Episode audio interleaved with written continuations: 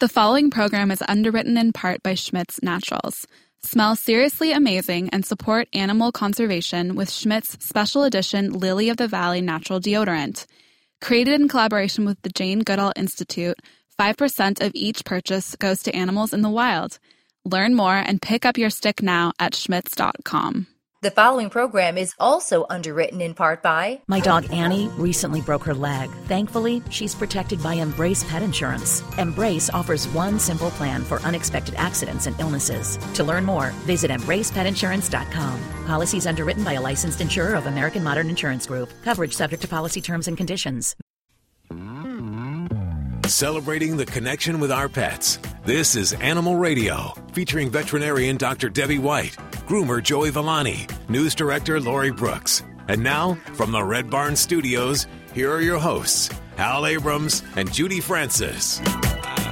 Got to make sure all the dogs are comfy in their little beds when they come into the studio here. They they have a routine, don't they, Judy? They know exactly what's going on and where to go. They do, and you know, and they do not get into each other's beds. They Well, of course not. They're assigned beds. Yeah, And it's funny because whenever we say, you know, goodbye, catch you next week, they pick up on that. Uh, so they know when we're finished with the show. yeah, and they get up and they're ready to leave the studio and Oh. go outside. Okay, well, they have two hours to nap now. Uh, while we answer your questions at 1 405 8405. And I shouldn't say we answer your questions because, as you know, I'm a wealth of misinformation. So you're not asking me any questions. You're not asking Judy any questions. You'll be asking Dr. Debbie, who has a lifetime of experience with animals, all kinds of weird animals too. So she knows she'll be able to help you. I'm pretty sure about that. In fact, I've never ever seen her stumped in the last 19 years. Has she ever said? Wow, you're setting me up to really get stumped. You know that. You're going to jinx me. I'm just mentioning it. It's a true fact. 1 405 8405. Uh, Lori Brooks in the newsroom, also a very smart gal. What do you got coming up this hour? I don't know about that, but I do know I have this cool story about another unique way, I'd say incredibly unique way, to remember a pet. And um, some former NASA employee is uh, the one who's giving us the idea. He's probably going to be the first one who's ever done this, but we'll learn from it. I'm always looking for great ideas to memorialize my animals. Uh, you know, the first thing Yeah. that comes to my mind again is always the drone. The, the drone? Yes. Making your cat into a drone? Yes. I always think about You- the wine glass that we. That's Me pretty too. cool. Yeah. The wine glass. Wine glasses. You'll have another way that we can do that coming up in just a few minutes. If you'd like to talk to Dr. Debbie right now, pick up the phones and call 1 405 8405. And we go to, is it Cinnamon? Hi, Cinnamon. Yes. Hi. I love your name. Thank you. What's going on? Well, we have a boxer who is uh, he is about three years and about five months now, and we got him when he was about three months old, and he was great and no problems. You took him to dog park many times. All he wanted to do was run. Um, and just recently, the last about four times going to dog park, he seems aggressive, and it's not towards specific dogs. It can be any dog. He just kind of seeks them out and wants to attack. Wow. Um, so I don't, I, I don't know what, and he hasn't been like traumatized by any dog. So I don't know what is all of a sudden changed. okay. And so is he, you said he's about three plus years. Is he Yeah. intact or is he neutered? Yes, he is neutered. He is neutered. Okay. And then, so you said there hasn't been any kind of altercation. So what kind of dogs is he playing with at the dog park? So, yeah, well, when we go to the dog park, you know, it's a he goes in the big dog park, so they're all big dogs.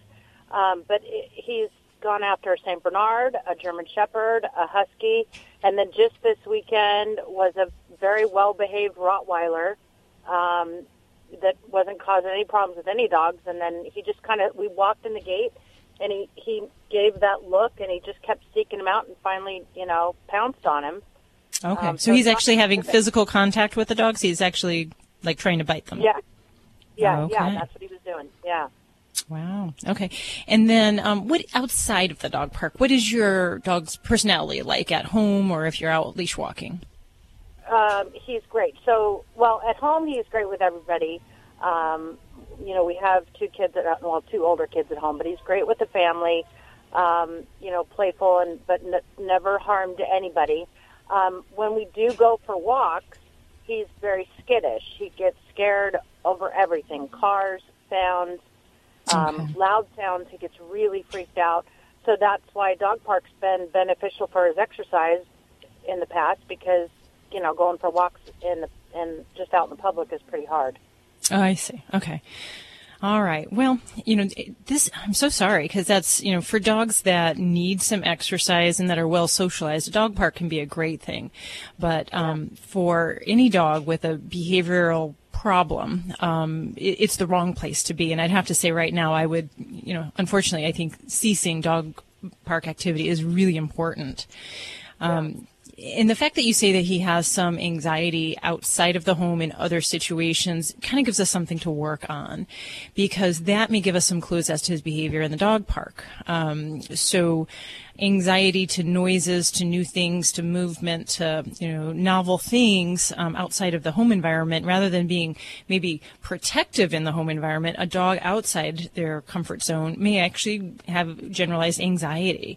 And uh, how one dog responds to that versus another is very individualized. So some dogs would be very fearful and trembling and cowering, and others will actually um, react with an aggressive uh, type behavior. And, and that would be part of my concern. You know, certainly we'd have to see, you know, the individual interactions, you know, with the other dogs and see kind of their body language and their behaviors. Um, the only reason I'm not a super fan of dog parks is there are a lot of dogs that run around there that really have not learned proper social cues. So meaning that, you know, new dog comes in, they kind of go, Hey, who's that? Hey, we don't know George. You know, George is here. Hey, hi, I'm Tom. I'm, I'm Bob. Um, some dogs don't know how to do that kind of interaction. It's kind of like, you know, taking a friend out that really doesn't know how to socialize at the bar. um, so that can be off-putting and other dogs will say, boy, George is a little weird. And instead of just saying that, a dog might react in an aggressive manner. Um, and that might be, you know, hackles up, that might be a lunge, that might be a growl. Every dog's a little different. So, um, that's why dog parks, I think, would be the absolute worst place for him as you're trying to battle this. Um, but the things I would work on are things that um, kind of take command of his anxiety. So things that bring him confidence. And for a lot of dogs, that's doing things that they're good at. Um, so um, I always say, like, agility and exercise sports can be really empowering for dogs that um, need to build confidence. But obedience is really a great confidence builder. So this is something that you can do at home in a controlled environment and really practice and work those kind of things and teaching quiet, calm behavior. So a lot of people will teach a settle command or a place command. And that is something that you practice and reward and reward and reward. And then eventually once we get that down to a mastering, then we can go out into slightly stimulating situations and try to test that. Um, and that might be only outside on a leash with a dog, you know, two blocks down the way that he can see. Nothing that's going to be too close and up front. Um, but that would that would be kind of my prescription for working on that. Now that may mean getting a, tr- a personal trainer to actually help you, especially with you know aggression issues. It can be tricky. Um, Yeah. The other thing is that there are some dogs that have anxiety components that I find that um, anti-anxiety medications can be part of how we approach this. Um, but I always like to get a behaviorist to do an evaluation before we start any medicine because um, it does kind of alter um, their personality and responsiveness. So we want to make sure that behaviorist gets a good evaluation beforehand. But that might be something we need to look at, like doggy Prozac or clomipramine or something to help them just kind of be a little more chill with those things that are unusual, noisy, or kind of upsetting to him. Okay. Well, that sounds great. I Yeah, will so- definitely work on um, the training at home, and if that, you know, isn't successful, then maybe, like you said, get a personal trainer and and see what we can do. Yeah. And then finding some other opportunities to burn off his energy. You know, if he loves running at the dog park, um, doggy treadmills are something you can train him to in the home. Um, I have a, one of my doctor friends here. She has a treadmill for her large boxer mix at home and it just just kind of takes the little edge off so that um, he's not eating things around the house. so Yeah, I didn't even know that was a thing. I'll look into that. yes, yes. Well, good luck with things, and give us a follow up if uh, you have any questions. Thanks for your call, thank Senator. you. Bye now. 1 405 8405 is the number to Dr. Debbie or Joey Villani. And you can ask your questions from the free Animal Radio app for iPhone, Android, and Blackberry. Well, this delectable, delicious serving of Animal Radio is brought to you by the grain free Red Barn Naturals canned food for dogs and cats. Always made in the USA with natural, functional ingredients to support your pet's optimal health. You can learn more at redbarninc.com. And thanks, Red Barn, for underwriting Animal Radio. You're listening to Animal Radio. Phones are open at 1 405 8405. Hi, this is Iron Chef Cat Cora on Animal Radio.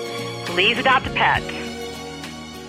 Hi, it's Alan Cable with another dog tip. Are you thinking of getting a dog? Well, here's some things to think about before you do it. Firstly, are you out of the house a lot? Do you work all the time? Give the idea of getting a dog some thought if you're in that situation. I mean, put yourself in the dog's shoes. Imagine being locked up all alone all day with, well, nobody to play with. There are some dogs that like to lay around a lot and they're less active, but most dogs need exercise. They need playtime and interaction. Sometimes folks don't think about it, but dogs are living things and you can't turn them on and off when you want to, like your TV. When you get one, you're making a major commitment to spend, oh, I don't know, the next 13 to 16 years of your life committed to a living thing, making sure it has a good life. I bring this up because a lot of folks go out and get dogs without actually knowing what they're in for. And again, education's your most powerful tool. You should read up. Ask yourself why you want a dog and make a list of all the reasons. Then look your list over closely. And if you still think you want a dog because you'd be a great dog parent and enjoy satisfying your dog's needs, decide whether or not you want a puppy or an adult dog. Puppies have lots of needs. They need exercise, they need to be around lots of people and lots of other dogs. They're learning about the world and it's up to you to show it to them. Plus, you got to potty train them, teach them what not to chew on. In fact, you got to teach them all the rules and ropes. Adult dogs usually are a lot less work and a lot more mellow, too. In fact, it's possible to get a rescue dog or an adult dog that requires very little. Maybe just a good long walk every day and some affection. The one thing you don't want to do is bring a dog home and be in for lots of surprises, not know what to expect. You know, stuff like finding your favorite shoes chewed up or the drapes pulled down, carpet pulled up, door chewed up. I've seen it all. You would not believe the destruction that a dog can do to your house. So before you get a dog, Think long and hard, make a list, and do a lot of research and reading so that you both can be happy. I'll tell you this much there's nothing more rewarding than having a dog. They're incredibly loyal, they're always happy to see you, they never lie to you, and they give you unconditional love. People say less is more. At Red Barn, we think less is better. It's what you won't find that sets our natural premium pet food apart. No byproducts, no corn or soy, no fillers. Just the natural ingredients your pets need to live the healthy life they deserve. Look at the label. We want you to. Red Barn Naturals Pet Food. Simply the best. Find it in your local pet specialty store. Try our chicken rolled food as a meal or shredded as a topper. Hey, everybody, this is Kenny Lee Lewis from the Steve Miller Band. Just want to tell everybody out there on Animal Radio, thanks for loving your pets. You're listening to Animal Radio. Phones are open at 1 405 8405. Live at the Red Barn Studios, here's Hal and Judy. Joey dancing in his new shoes here at Animal Radio. Wasn't that, a, that was a song. That was a Dancing in song. New That was New Shoes. Well, that, was, the group. Yeah. Yeah. Oh, okay. back in the day. I knew it was something. There's the- I was a metal guy. You were a metal guy in the mid 80s. Yep. New shoes. He played that for you, Joey. Yes. Because you do have Oh, new shoes for your closet. You'll actually have to build a third closet for your shoes now. You'll have to turn over his bedroom. You would make Imelda It's, Marcos a- it's jealous. the Italian in me. Yeah. It's the Italian in me, you know. I got a question. We got an answer. Well, not necessarily. I'll make it up I if I don't. You a, I want to send you new picture because my picture on Animal Radio is a little like 110 pounds heavier. Than You know, I I, was, I was going to mention that. you know, when I sent that picture, I thought I looked good. Now I look back and go, oh my God, I was fat. You know, he's got one of mine from 2005 when I weighed 200 pounds, and he still hasn't taken it down. I've asked him. Uh, Guido, I'll tell you that he's that way. You know, if you ask him nicely, he'll change the pictures. Okay, because I want mine changed too. So, Joey, let's we'll do it together. There's two of us now. Now they're going to have to change it. And you know, Joey's Perfect. shoes look really dated in that photo. Yeah, I think they're so yesterday. Yeah. yeah, they were. Um, what, what were the, what were- how what were the shoes that we wore back in our day? Flip flops. Earth shoes. What were they? Did you ever Earth? do the No, that was before my time. Earth shoes? Right. Yeah, I think so. Moccasins. So, what do you have coming up on today's shoes? show? Well, I'm not all that technology um, like savvy. Um, You're a Luddite. I'm going to talk about how new software can interface um, all your grooming and pet services together to give your pet a really safe and happy experience. How's that? Okay, and we're talking software coming up in just a few minutes with Joey Villani, the dog father. Lori, what are you working on? Well, uh, rabies is doggone expensive, or in this case, a catastrophe. You will not believe how expensive rabies can be. Who would want to buy rabies? That's No, you- you seems can't. silly. Okay, that's on the way in just a few minutes. Let's hit the phones. One eight six six four zero five eight four zero five. Hey, John. Hey, how you doing? I'm doing really good. What's going with you today? Uh, not much. I got two pugs. Um, they're about thirty pounds. They're great, but when we get their toenails clipped, they go crazy. Is that normal? Oh, is it normal for pugs? Yes. I mean, they're a force to be reckoned with in the uh. veterinary world, and I'll take a 120 pound Rottweiler over a pug for a nail trim any day. so yeah, they they tend to be really funny about their feet. Now, h- how old are your doggies? They're six. They're six years old. Have they always been this way, or is this something they've just kind of developed recently? They've always been this way, but it seems like it's getting worse the older they get. They're getting more stubborn. That could be. but yeah, pugs, for some reason, they are the, the most stinkery dogs when it comes to nail trims. And, and in their fairness, now, nails on pugs do kind of curl in a little bit. So even the process of trimming their nails could be a little bit more upsetting than, you know, a regular pet's nail trim. Um, but around our office, they sound like aliens when they're uh, talking it up uh, for the nail trim. Uh, I- I would do my impersonation, but it would sound really freaky. Oh, let's hear it. Um, Let's hear Don't, it. don't Come throw, on. don't throw that out there Come without even trying. There- okay, I'll do my best. Now, Okay. the pug with a nail trim. Wow. Wow. That's That's spot on. spot on. But the black one, we have a black one and a fawn one. The, but the fawn one, he's the more loud one. Yeah, and you know it, it's sometimes challenging when you've got an adult dog that already kind of acts this way for nail trims. But the same kind of training principles still apply.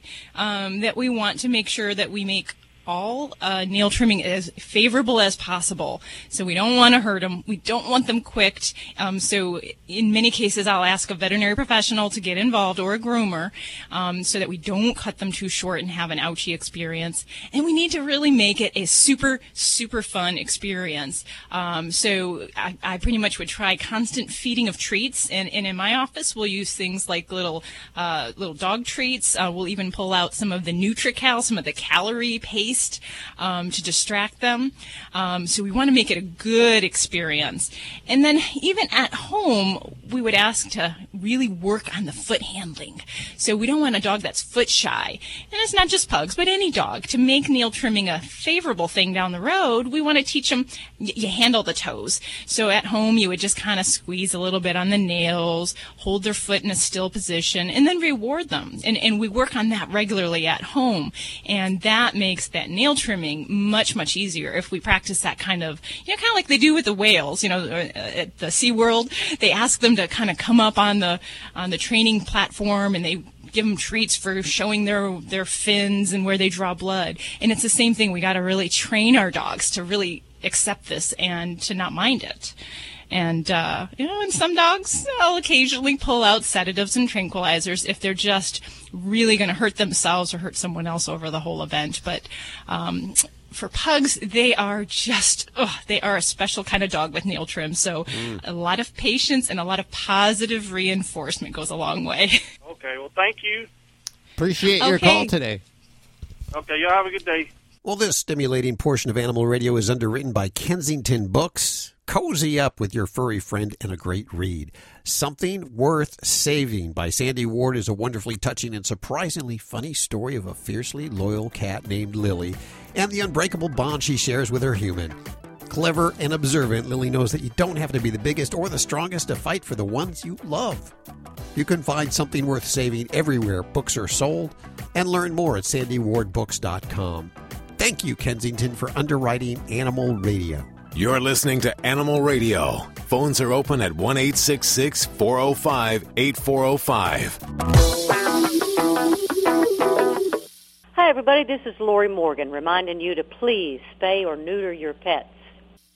Something Worth Saving by Sandy Ward is a touching and funny exploration of family life as told by a highly perceptive and outspoken narrator named Lily, who happens to be a cat. Lily is a fiercely loyal friend to her human. So when things start happening in her family, she's ready to step up and prove that she may be tiny, but she's also mighty. Something Worth Saving will make you a believer in the deep connection between humans and their furry friends. Pick up a copy of Something Worth Saving today everywhere books are sold and visit sandywardbooks.com for more info. This is an Animal Radio News Update. I'm Lori Brooks. Compassion for a hungry stray kitten led to a nip on the finger. Especially kittens are so bad about that. But it also took a huge chunk out of Jeanette Parker's wallet and bank account. After she cleaned off her wound, she did some research and began worrying about rabies, since where she lived in Florida, that county had rabies warnings up at the time. So she headed off to her local emergency room where she spent about two hours, which is actually, think about it, pretty good for an emergency room, right? Uh-huh. She's there for about two hours. She gets two different types of injections and an antibiotic, but she never ever even got to talk to a doctor. She wasn't there very long. So she goes home. She's happy. Then she gets the bill. Jeanette's total bill for that little stray kitten catnip not catnip, I guess, cat bite. Uh, forty-eight thousand dollars. Can you believe that? That is actually what was forty-eight thousand five hundred and Hospital or urgent care? She went to a hospital Oh wow. because I mean she had to be treated for rabies. Okay. Forty-eight thousand five hundred and twelve dollars when the bill comes. Forty-six thousand of that, a little bit more, was for the rabies immune globulin, which is an antibody that kind of Oh. kickstarts the immune system because it provides protection from rabies until the vaccine that they also give you kicks in. Now, normally rabies treatment, which includes the immune globulin and four doses of the vaccine, which are given uh, over a two week period, the normal cost is about $3,000 on average. But you know how it goes. Each hospital gets to set its own prices, right? So, yeah, that's, That's crazy. Crazy. They've done a, a lot of things since then. When the bill came, slightly oh, a couple weeks after that, the hospital changed the prices that it charges, and it went down significantly, tens of thousands of dollars. But they still don't give her a break.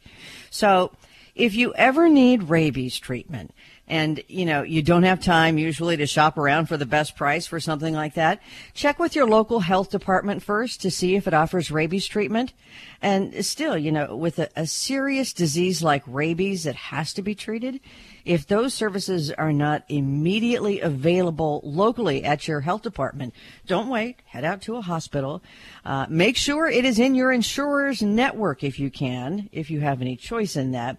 A- and by the way it, it is really important because just last week as a matter of fact a rabid cat in florida again attacked three other people including a police officer Yeah. You know what I do?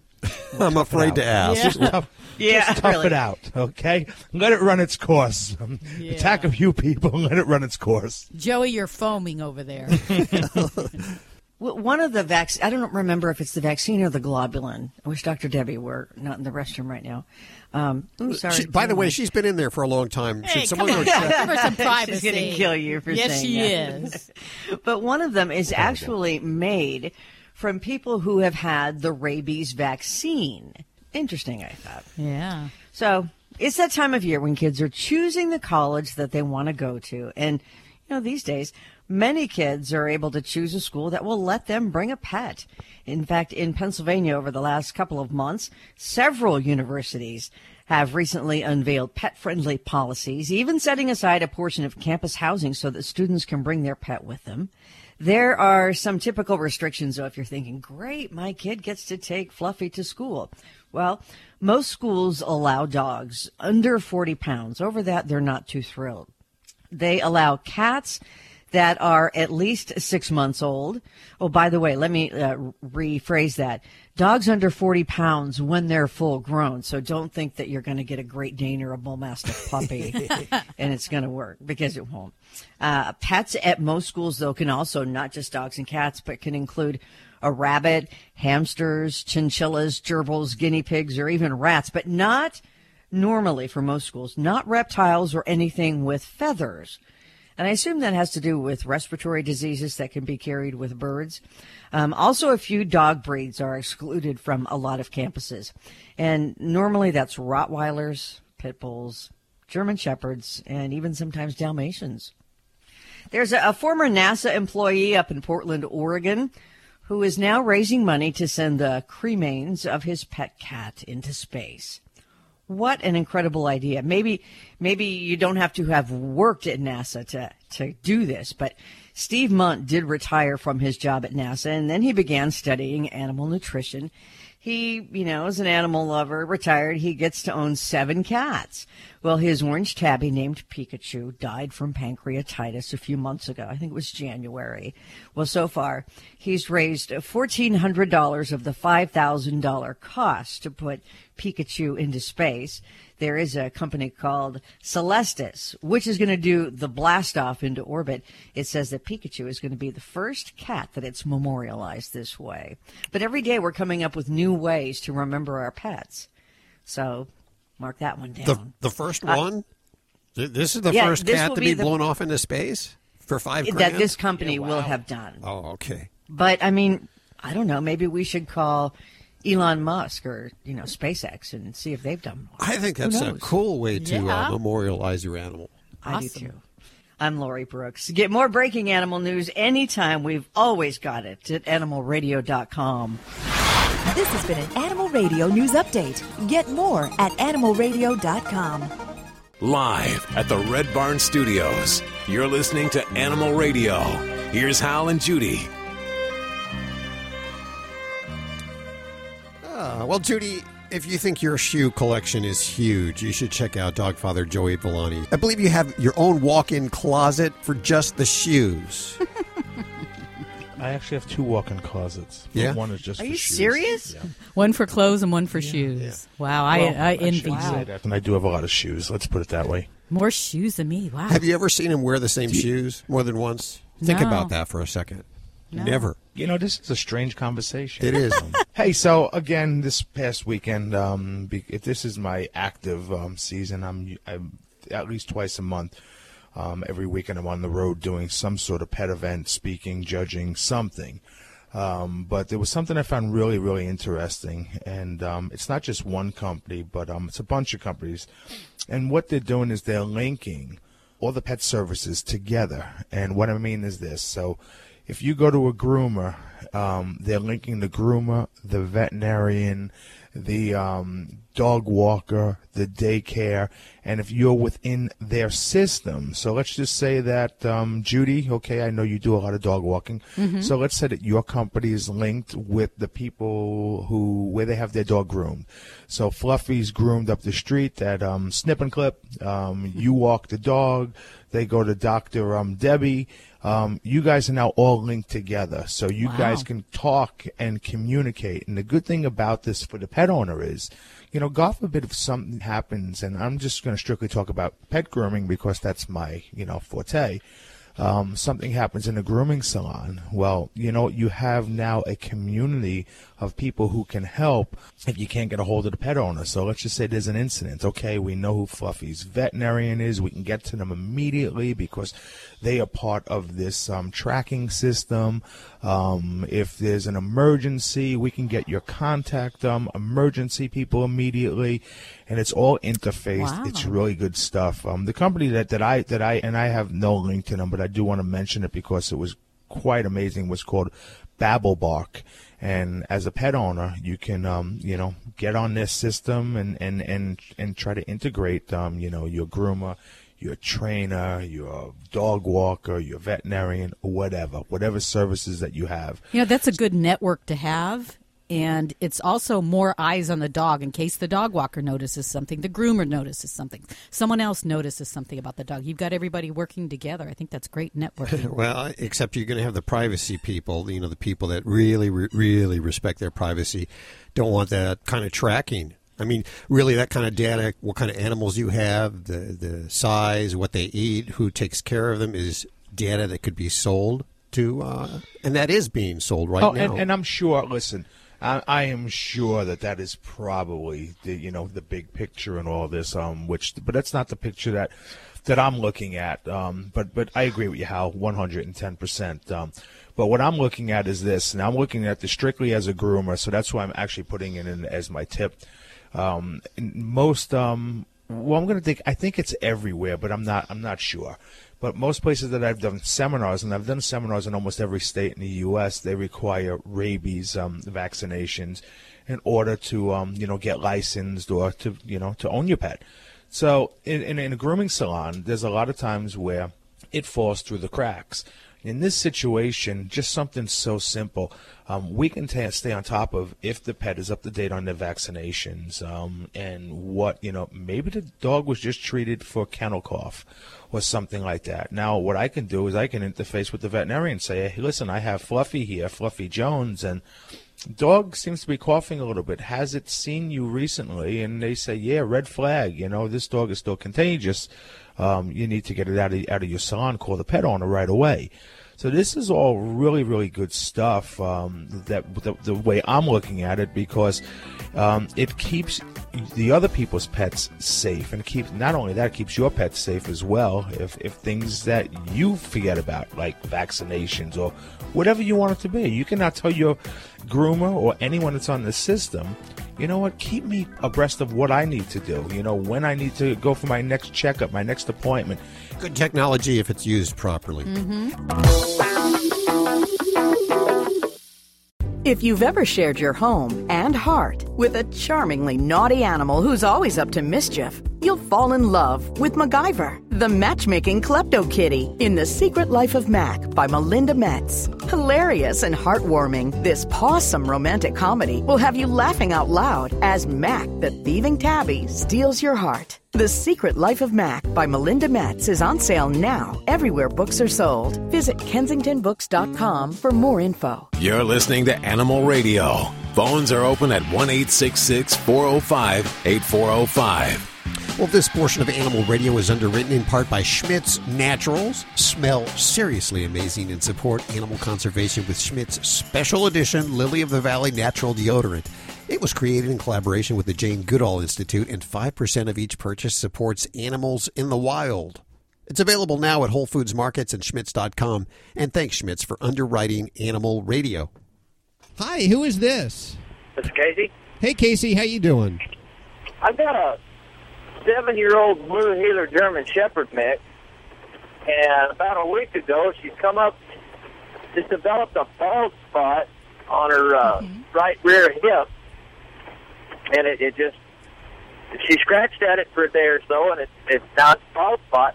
She's not been scratching at it any longer, but it's still just bald as it could be, and it's uh, you know we're about a week, maybe a week and a half down the road now. It doesn't seem to be improving or getting worse.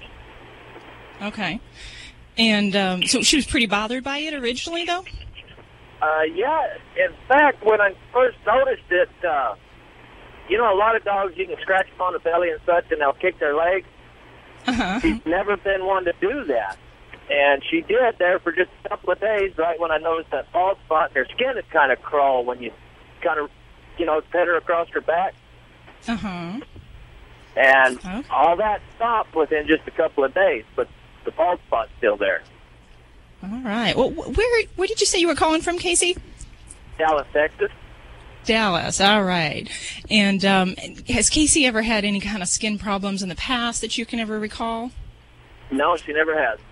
Never has. All right. Well, that scratch reflex that you're describing, and we look for that a lot of times with dogs as a sign that they're having intense itching, and and that can definitely be from a lot of different things, whether we're talking about an allergy or an infection. And, and I guess I'd have one more question for you, kind of before we go any further. Is has Casey had any kind of vaccinations recently? Any kind of shots of any sort? Uh, no, she hasn't. Had a rabies shot about three months ago. Okay, three months ago. The reason I ask that is just there is an occasional um, situation where a pet can have a little bald spot that develops at the site of the rabies shot um, or some other vaccines. Can happen with other injections as well, but sometimes we'll see that on the right leg because a lot of veterinarians give the rabies shot in that area. So that's a possibility, but gosh, I just don't think that would really make uh, Casey very itchy or scratchy. Um, and you're you're calling from Texas, but do you travel to other states as well? Yeah, we're we drive a truck. She gets to go all over the country, so naturally she's exposed to a lot of different things. Uh huh. Yeah, and that's the other thing is that you know you're going through so many different states, and in Texas there's a lot of uh, problems with fleas um, and a lot of potentials for parasites. So things such even as ticks, and um, those can definitely cause some problems where we can see itching and scratching. Um, the other potential is we could have even like a hot spot. And uh, have you ever heard of that before? Uh, yeah, I've heard of it. Never Yeah. seen it or dealt with it, but hotspots are kind of interesting things and it's kind of a layman's term and you know it's mostly we, we describe it saying that like it's a hot area you know it's hot with inflammation or infection and um, sometimes that truly is the case. Um, with a hotspot we can actually see that from an infection or an allergy that starts it off and it's an area where um, the pet is very scratchy very itchy. Um, we'll even see some moist um, crusting in the area. So you know if you kind of look at it it's like a big scabby area and the hair might even come out of that uh, area very easily with just mild plucking. So that might be something. And if that's the case, we really need to get Casey on some antibiotics, um, see about getting that area cleaned up, um, you know, maybe some medicated shampoos. Um, so I don't know if you have that ability. Is, is Casey pretty much up for any kind of uh, bathing, uh, any kind of topical things? Have you ever had to try that before? no, you know, she's never really had any sort of issues whatsoever. But uh, she, you know, still takes a bath for me just and all that. I don't know. I guess my question was, is this something you'd recommend I'd go ahead and take her into a veterinarian for? Oh yeah, absolutely. I think this is, you know, especially since you described that it was bothering her so bad. Um, anything that starts off that way, you know, when our pets start telling us and, and having such a drastic change in their behavior and, you know, focusing on that area, then I'd say, yeah, definitely there's something there we need to address. And hopefully it's just something where we can try with antibiotics or anti-itching, allergy medicines. There's so many things that we have out there um, that we can help. Um, so I would say that definitely that would be the first step. And uh, from there, I would, uh, you know, definitely look to see if there's anything parasite-wise. And I'm assuming with Casey, you're traveling, is she on heartworm prevention and flea and tick prevention? Uh, she's not really on anything. She developed this. We were had just left the house uh, out in New Mexico, and I don't. I thought uh, it might have been a somewhere she got too much protein or something. Uh, a lot of times, we're at home, she gets to eat what I eat rather than dog food. She'll eat a lot of steak. Oh no, I don't want to hear about that. that, that, that. That's like ringing in veterinary ears right now. but actually, you did say one. You said one thing when when you said she's not really on any heartworm prevention. I've got to stop you there, and I'm going to be a crusader for Casey's health right now. And I think you really need to see about getting her on some prevention. So go get that skin thing looked at. But heartworm disease is carried by mosquitoes. This is peak season. Pretty much every state has it, and all it takes is one bite of a mosquito to pass that. So I would definitely encourage you. I know you called about the skin thing, but I'm going to put my commercial in for her and to make sure we keep her healthy and protected. So uh, That's what we're going to do. I thank you so much. This portion of Animal Radio is underwritten by Kensington Books, inspired by true stories of cats who've been caught stealing, yes, stealing from their humans. The Secret Life of Mac by Melinda Metz is a hilarious and heartwarming novel about an adorable klepto kitty with a passion for thievery and a sideline in helping the humans in his life find the love they deserve. The Secret Life of Mac by Melinda Metz is available everywhere books are sold. You can learn more at kensingtonbooks.com. And thanks, Kensington, for underwriting Animal Radio. You're listening to Animal Radio. Phones are open at 1 405 8405. Say less is more. At Red Barn, we think less is better. It's what you won't find that sets our natural premium pet food apart. No byproducts, no corn or soy, no fillers. Just the natural ingredients your pets need to live the healthy life they deserve. Look at the label. We want you to. Red Barn Naturals Pet Food. Simply the best. Find it in your local pet specialty store. Try our grain free rolled food. It's protein packed with less risk of food sensitivity. Celebrating the connection with our pets. This is Animal Radio, featuring veterinarian Dr. Debbie White, groomer Joey Villani, news director Lori Brooks. And now, from the Red Barn Studios, here are your hosts, Hal Abrams and Judy Francis. Oh, thank you so much, big guy. Appreciate it. Here's the number 1 866 405 8405. On the other end of that phone right now is Judy Francis, or we call her St. Francis around here, and she is screening your calls to talk to Dr. Debbie or Joey Villani. Why, why do you have to screen? We don't really have to screen calls. Can't we just put them live on the air? Do we have to? We have to screen them. Okay. We have to screen them. Trust me. You, yeah. Okay. I would get fired if I let some Yeah. calls go through. You'd be surprised. And you know, in the days long ago when I was first in practice, I used to take uh, cell phone calls in the middle of the night for emergency. Really? And you would not believe the the many people that would call and wake up a veterinary professional at like midnight or 1 a.m. to say, "Hey, what time can I come pick up my medication um, for Joey's refill?" Oh no. Or, you know, my dog's not really eating. Can I give him chicken and rice? Yeah. And yeah, So- so, there's all sorts of kind of things that may not rise to the level of something that's really worthy of a, say, an emergency or a full conversation maybe on Okay, so you understand why we have to screen your calls here. It's 1 405 8405 if you want to talk to Dr. Debbie right now. Uh, Lori Brooks, she does news at the bottom of the hour. Well, there's another famous face joining the foray into CBD oils, and uh, this one wants to make some for pets. your eyes are rolling once again, Dr. Debbie. Again. I know. Hey, Chris, how are you doing? I'm doing good, guys. How are you? Good. Where are you calling from today? Uh, Alpine, California. Alpine. Okay, I love that area. Down by uh, San Diego, huh? Correct. Okay, so what's going on? How can we help you? Well, I have a two and a half year old English lab, black. Um, his name is Wally, and for the past couple of weeks, Wally has decided that um, he wants to poop in the house. Uh, the only thing that I can think of, you know, as far as like changes around the house that we've made, um, we did have to move his crate from one side of the living room to another, uh, and he's pretty much free to come and go out of the crate as he wants to. Uh, but um, you know, and and we have a visitor uh, in town. My mother-in-law is here visiting, uh, and so you know, other than that, there not really anything has changed. But he will just, um, you know, he doesn't give us any sign that he wants to get outside and go use the bathroom. And when we're not looking, he'll find a spot, normally right in the middle of the floor, and uh, take care of his business, and then go on the crate and look at us like, you know, what did I do? So interesting. So does he have? Um, how does he go to the bathroom? Does he go doggy door? Do you have to let him out when he goes?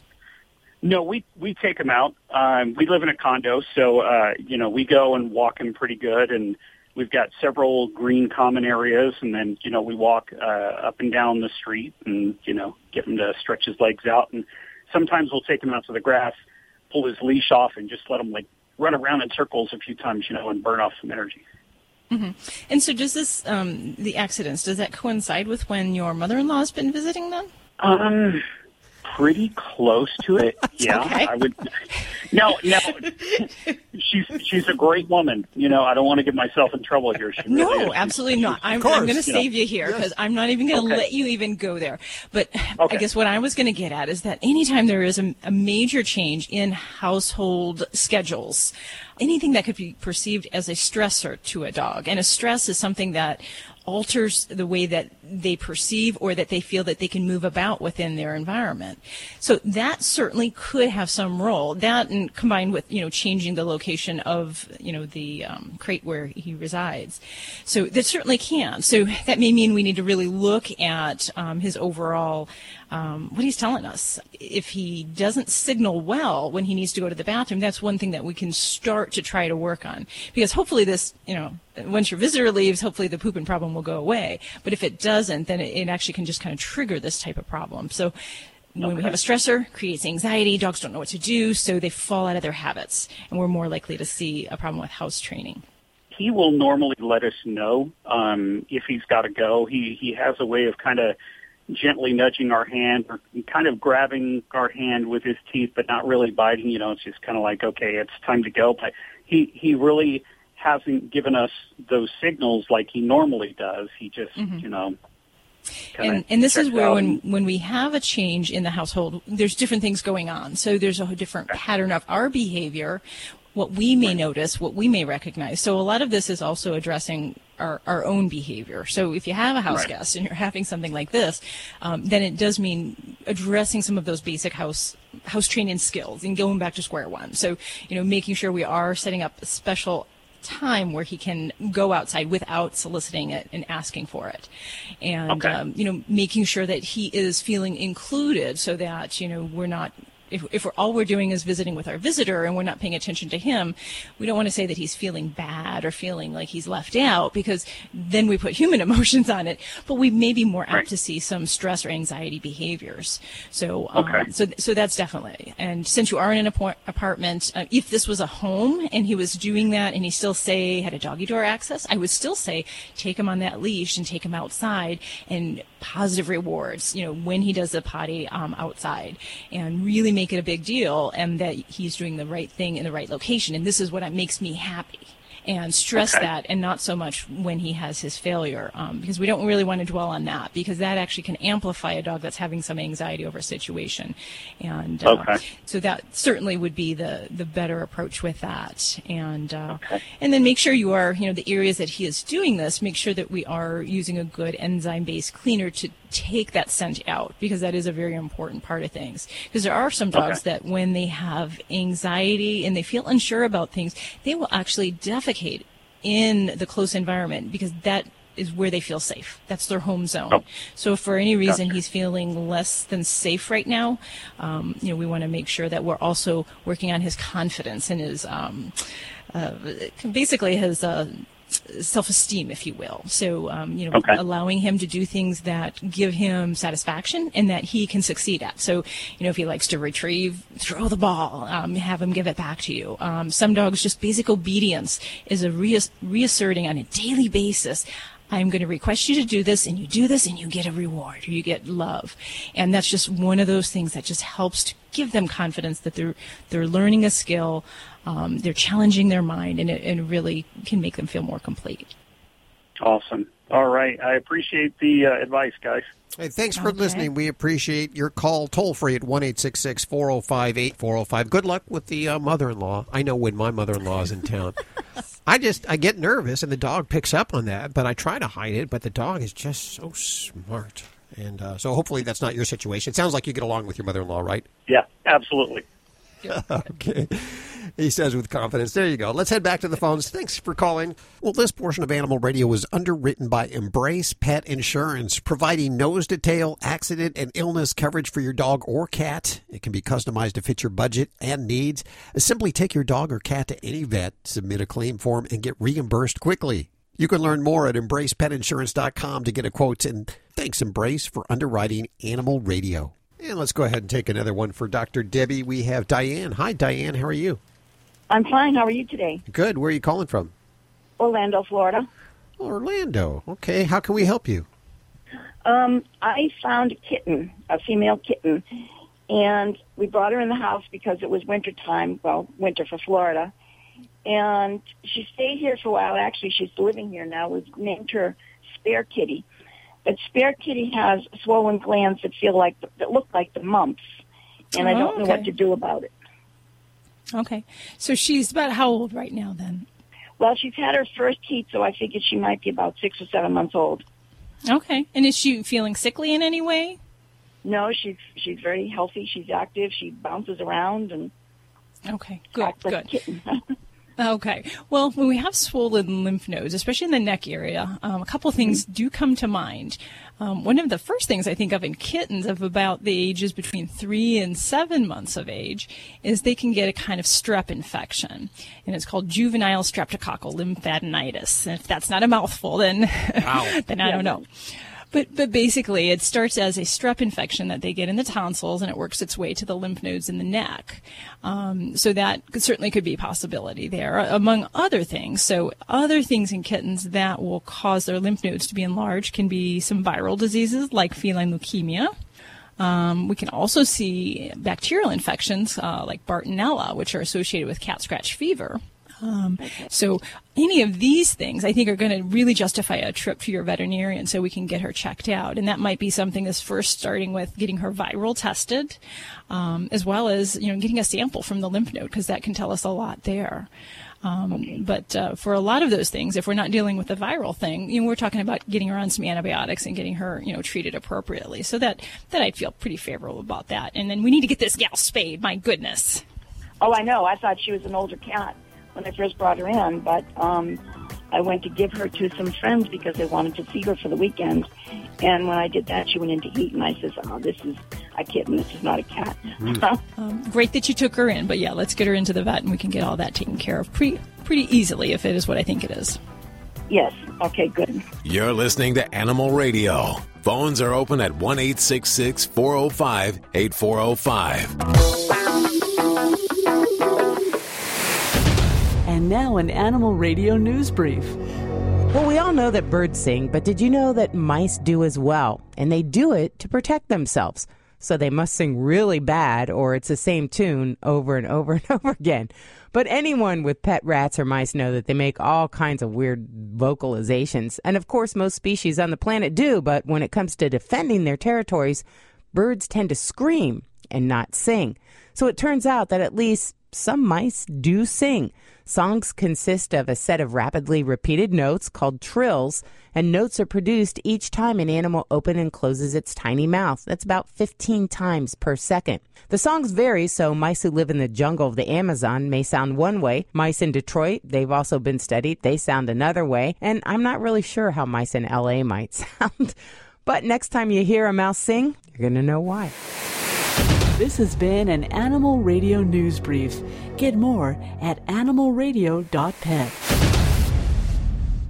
Do you travel with your dog? Of course. My pets are part of our family. Me too. I take Daisy with me everywhere. Right, Daisy? So, how do you find out what hotels welcome your dog? I read Fido Friendly, the travel and lifestyle magazine for you and your dog. Sounds perfect for planning our next vacation. Right, Daisy? It is. Their motto is Leave No Dog Behind, and they have great hotel and destination reviews. Where can I find the magazine? Go online to FidoFriendly.com. I will for sure. Come on, Daisy. We're off to find our next adventure. You're listening to Animal Radio. Phones are open at 1 405 8405.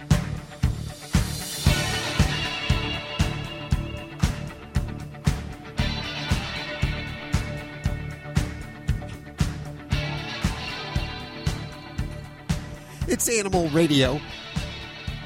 We love our pets here at Animal Radio. They eat better than us. We worship them. They're all our uh, screensavers. On all They the have better supplements than us. They, They- go to the they really do. doctors more than us. Uh-huh. And I think my dog has more clothes than I do. I think you're right on that. Certainly not as many shoes as Joey Villani has in his uh, two shoe closets. Uh, so we're a little crazy about our animals, and if you are too, well, then this is your show, and we'd love to hear from you. One eight six six four zero five eight four zero five. And here's a little handy tip: if you can't get through on the phones right now, you're busy right now, you can download the Animal Radio app and ask your questions right from the uh, Animal Radio app, just like that. It is for Android, iPhone, and BlackBerry, and it's free, so go download it now.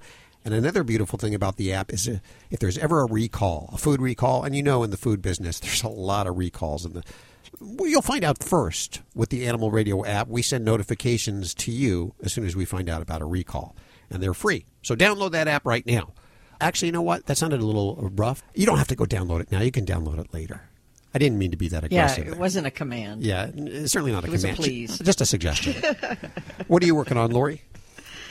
Well, there was um, a very civilized country, not like some off the wall place, that recently took a family's pet and sold it online. I heard about this. Yes, they thought they were right. They maintained their right. It was it's mind-boggling. Yeah. Okay, stick around for that story. It's about uh, ten minutes away. Hey, Cindy, how you doing, Cindy? I'm doing great. How are you? Good. Where are you calling from? Stillwater, Oklahoma. You got one of those new Sports Illustrated phones, didn't you, for a subscription, didn't you? No? Where where are you calling from again? Stillwater, Oklahoma. Stillwater, Oklahoma. I drove through there once. Do you live there? Uh, well, I live outside of town here, yes. Okay. Uh, What's going on with your animal? I have the doc here and the trainer. We're all here for you. awesome. Well, I've got a, he's about a four or five year old pit bull that I, I, that's what I do is I rescue animals and I've had lots of them spayed and neutered, but this is the first one that I've ever had neutered that, um, he's blowing up larger now than he was before I had him neutered. Wow. Oh, okay. Just right in the scrotal area? Yes. Uh-huh. Okay. And how long ago did he have surgery? Uh, Monday. Okay. Is it getting bigger or did it get to like a big size and like how, how big are we talking? I mean, we're talking kiwi fruit, uh, oranges, um, softballs. Kiwi fruit, yeah. yeah. Kiwi fruit. Like kiwi, yeah.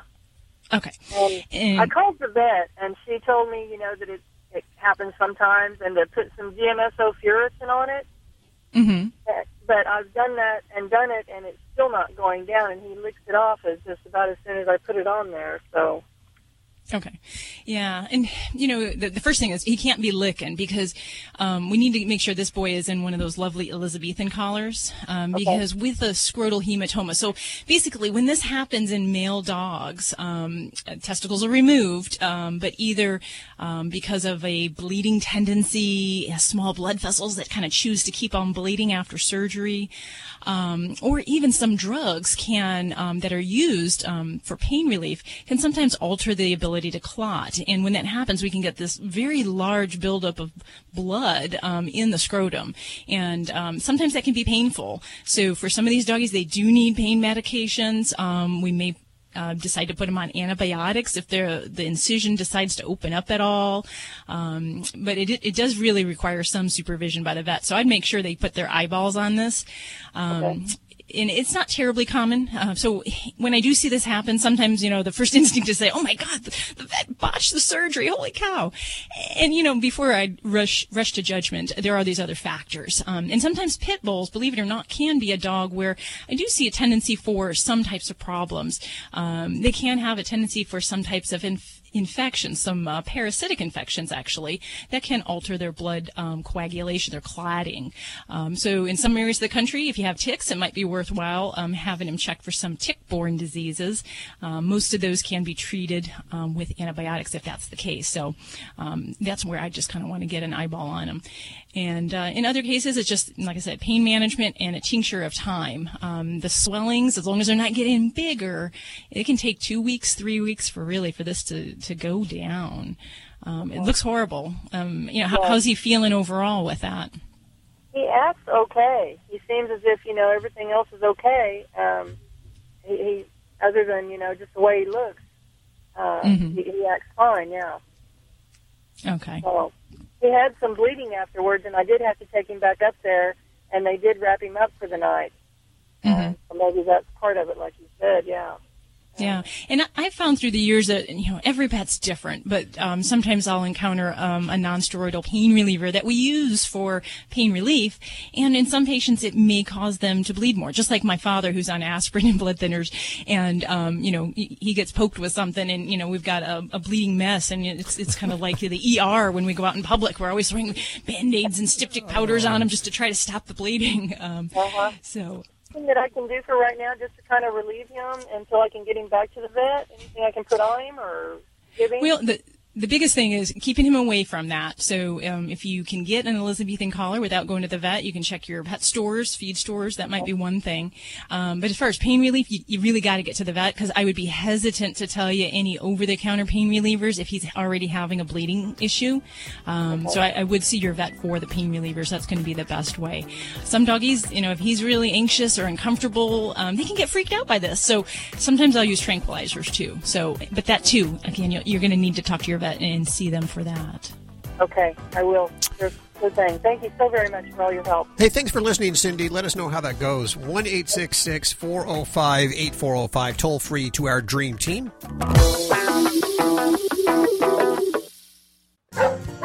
That's my dog, Annie. She's healthy now, but recently she broke her leg and I had to rush her to the vet. Thankfully, she's protected by Embrace Pet Insurance. They covered her surgery and reimbursed the claim quickly.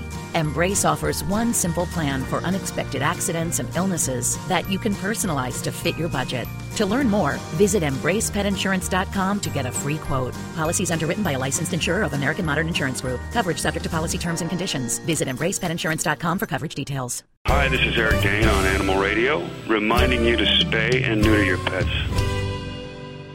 Check out Animal Radio highlights, all the good stuff without the blah, blah, blah. Browse on over to animalradio.pet. This is an Animal Radio News Update. I'm Lori Brooks. Well, a lot of celebrities have gone into the cannabis business. You know, Whoopi Goldberg, Snoop Dogg, Melissa Etheridge, the list goes on. Now we hear that Martha Stewart is too. She's teamed up with a Canadian company to create and promote a new line of hemp based CBD products. And this company says that Martha is going to have an advisory role as well as assist with the development and brand positioning, because Martha does it all, of a new line of CBD products for humans and for animals. Dr. Debbie, sit down. Uh, 77 year old Martha. Martha is 77 now. Can you believe that? Wow. I, I had no clue. I thought maybe 60. She, is looks so great. cool. Yeah, she is so cool. When I saw her team up with Snoop Dogg, I'm like, okay, you got me back. She she is pretty hip. she is uh, she says delighted to establish this partnership and share with him the knowledge that she has gained after years of experience. I love this. Years of experience in the subject of living. That's Martha. And she adds that she is especially looking forward to their first collaboration, which they will offer sensible products for pets. Does one take Hmm. it that she's an she's an expert in CBD then?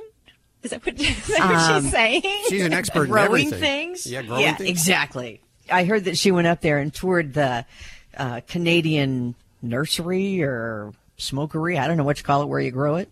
And um, she taught them about how to properly smell a, a plant. I, I don't know how you do that. I'm a gardener, but I thought it was pretty funny. Very Martha. You gotta love her. Um, there's a, a town in Germany. The town is called Ahlen. It's spelled A-H-L-E-N.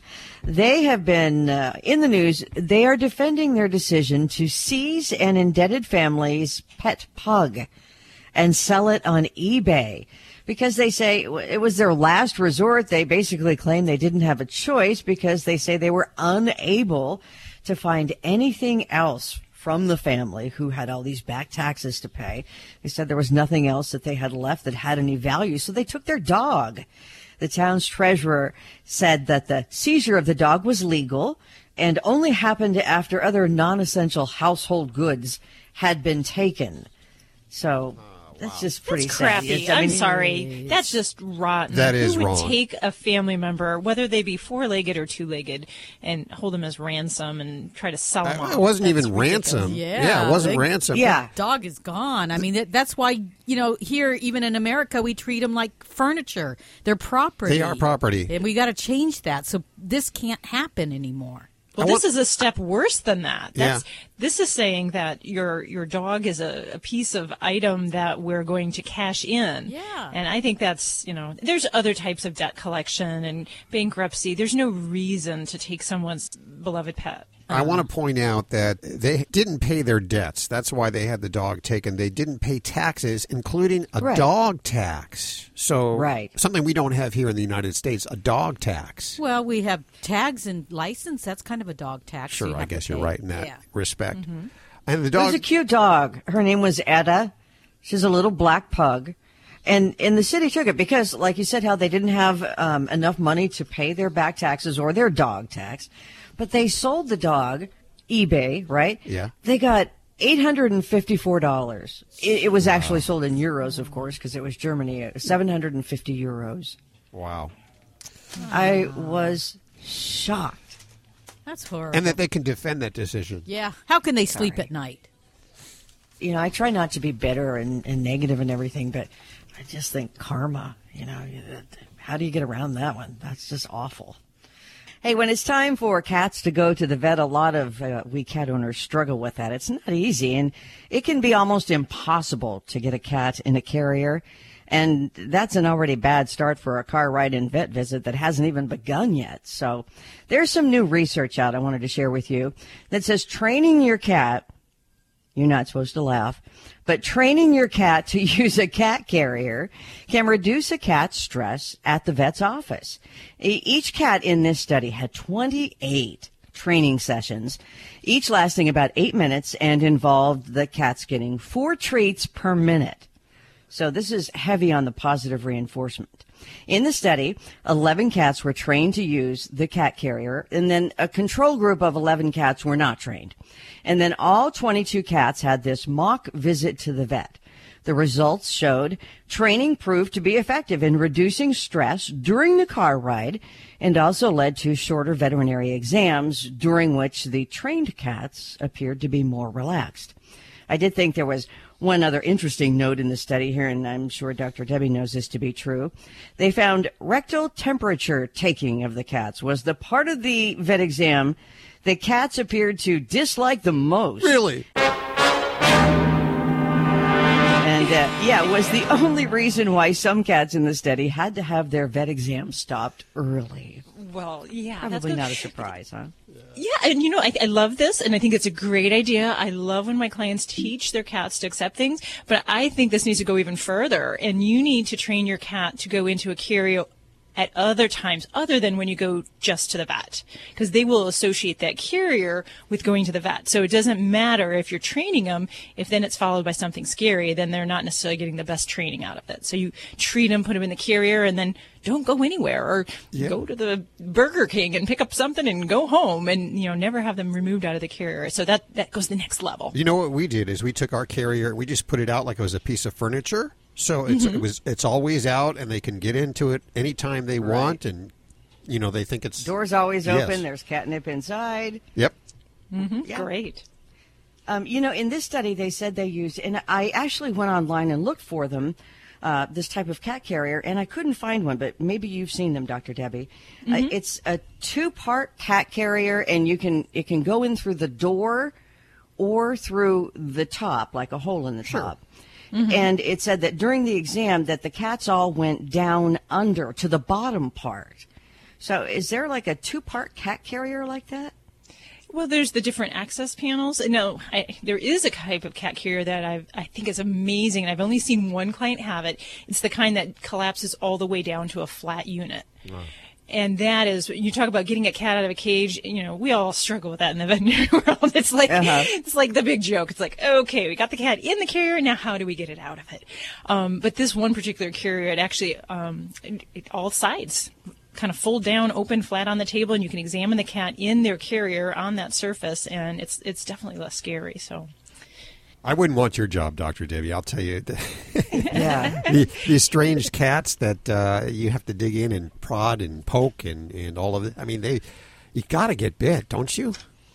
You know, cat bites um, happen definitely more commonly than dog bites in the veterinary practice. Um, it, it's just things. Cats are funny. They, you know, things set them off a little bit differently. Where you know, if you're working with dogs, you might think, "Oh, this is good. You know, I, I can read this." But you know, there could be one little thing, and I'll tell you, the worst thing in the veterinary world that will set a cat off is if someone is connecting or disconnecting the our oxygen lines to the anesthetic machines. Oh, no. And if there's a cat in the room and it's being examined, the courtesy is to say, "Hey, I have this. I'm going to connect." Um, and you know, if you have a cat on the table, you don't do that. You wait because they don't like it. It sounds like a big psst, and it just kind of sends them crazy. So we try to be more thoughtful about cat handling so we can uh, kind of avoid those bad situations. Cat wrangling, yeah. So, Dr. Debbie, you need to invent a new way to take a cat temperature. well, they have it. There's an ear thermometer, but um, you know sometimes it's safer to be at the non-biting end than sticking something in near the biting end. Right. at least in my opinion. Yeah.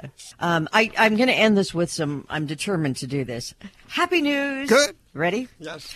Um, a pet cat who had to flee its home, no other choice, because he was trying to escape the wildfires in Northern California last year up in the town of Paradise. This cat, who the family has no clue how it got out of the house, they had four cats. The cat, Dexter, has finally been reunited with his family, which now lives in Missouri.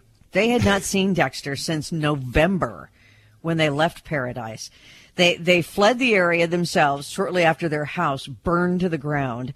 Had their other three cats with them, and they had to leave Dexter. They had nowhere to stay, no home. They had no idea where Dexter was. They had tried searching, couldn't find him. Well, Dex Dexter, luckily, was taken in by the Field Haven Feline Rescue Center, which said because Dexter was microchipped, woohoo! That's why he is now back in the loving arms of his family. And by the way, um, oh, I have goosebumps from this. The rescue says its work is going to likely continue in that burned out area of the Paradise Big Campfire area up there in Northern California. They say they're going to be there for another year, maybe two years, searching because there are about a thousand other cats who are still lost out there. Mm, I hope there's some more happy reunions. I'm Lori Brooks. Get more breaking animal news anytime at animalradio.com. This has been an Animal Radio News Update. Get more at animalradio.com. You're listening to Animal Radio. Find us at animalradio.com. Log on, learn more.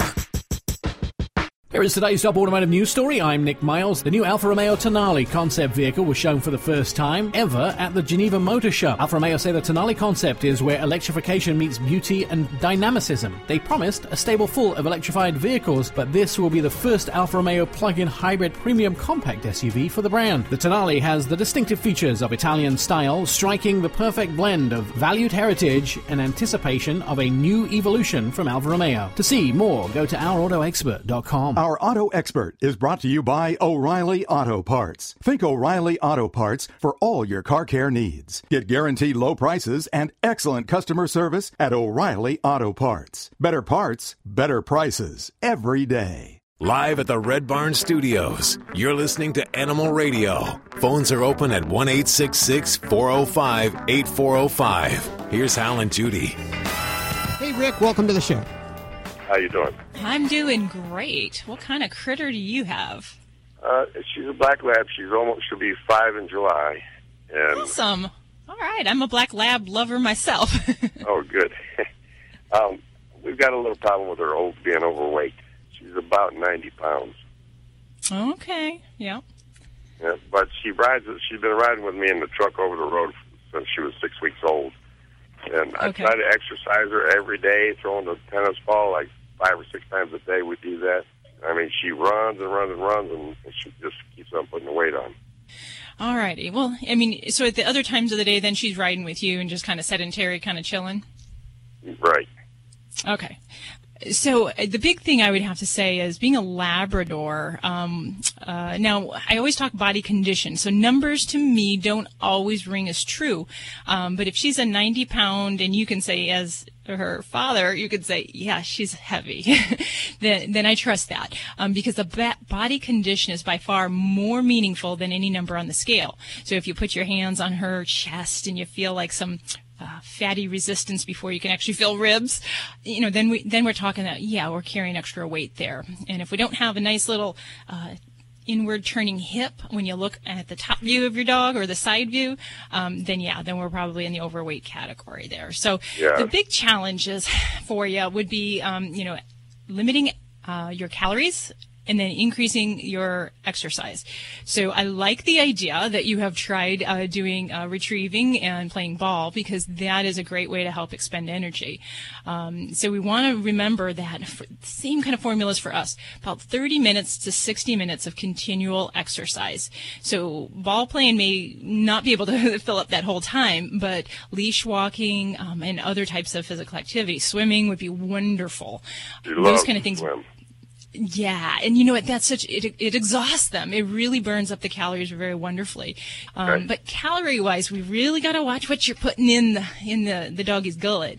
Um, so if if we need to get on a serious weight loss program, then I like to go into some of the therapeutic uh, weight loss diets. Now, I had her spayed. It seemed like she put on a lot of weight on- on right after that. Uh huh. Is that common? Well, what we have to remember is basically when we're spaying a dog, we're changing their metabolism. So it can lead to weight gain if we don't change our feeding habits.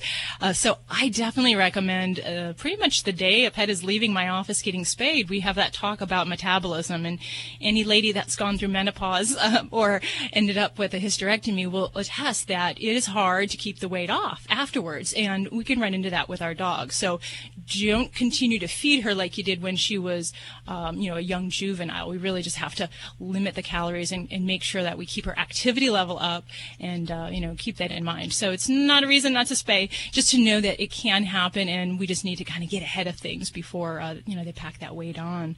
And, you know, one other thing you might try, you know, even, even things to keep her occupied and busy and keep her mentally stimulated in the cab of the truck would be, um, some of the different interactive toys. And, and you might throw some of her food in, into those, uh, uh, different little toys. If she's into the Kong toys, there's Busy Buddy, um, is another Oh. brand. And, and you can hide, um, the food items in there. And it, she kind of has to work to get them to fall out of the different, uh, toys.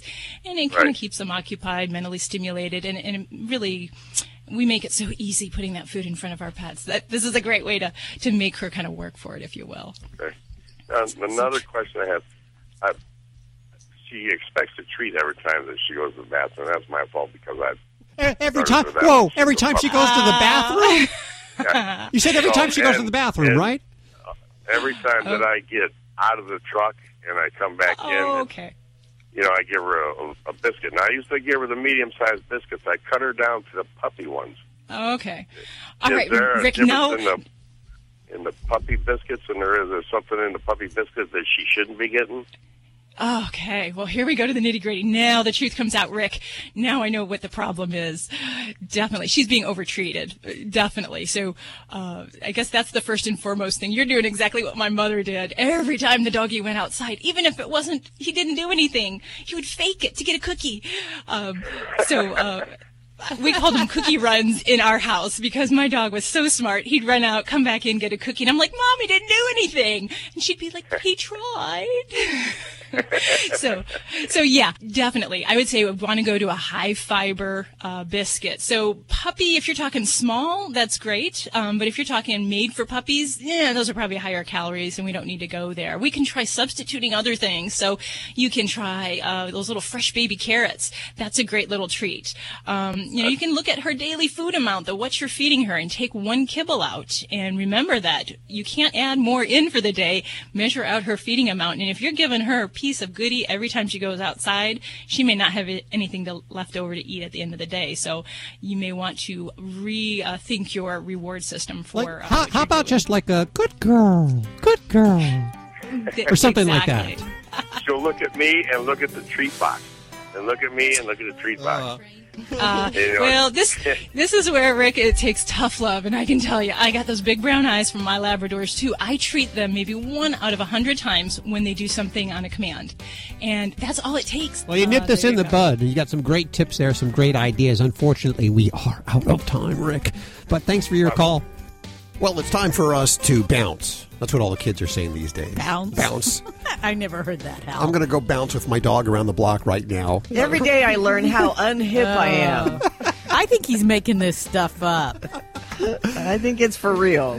Uh, listen, if you need a fix during the week, and if you do, perhaps you should also schedule an appointment with a therapist of some sort. But if you need your fix during the week, head on over to animalradio.pet or download the Animal Radio app for iPhone, Android, and Blackberry. And we'll see you next week for more Animal Radio right here. Bye bye. Bye. We're bouncing.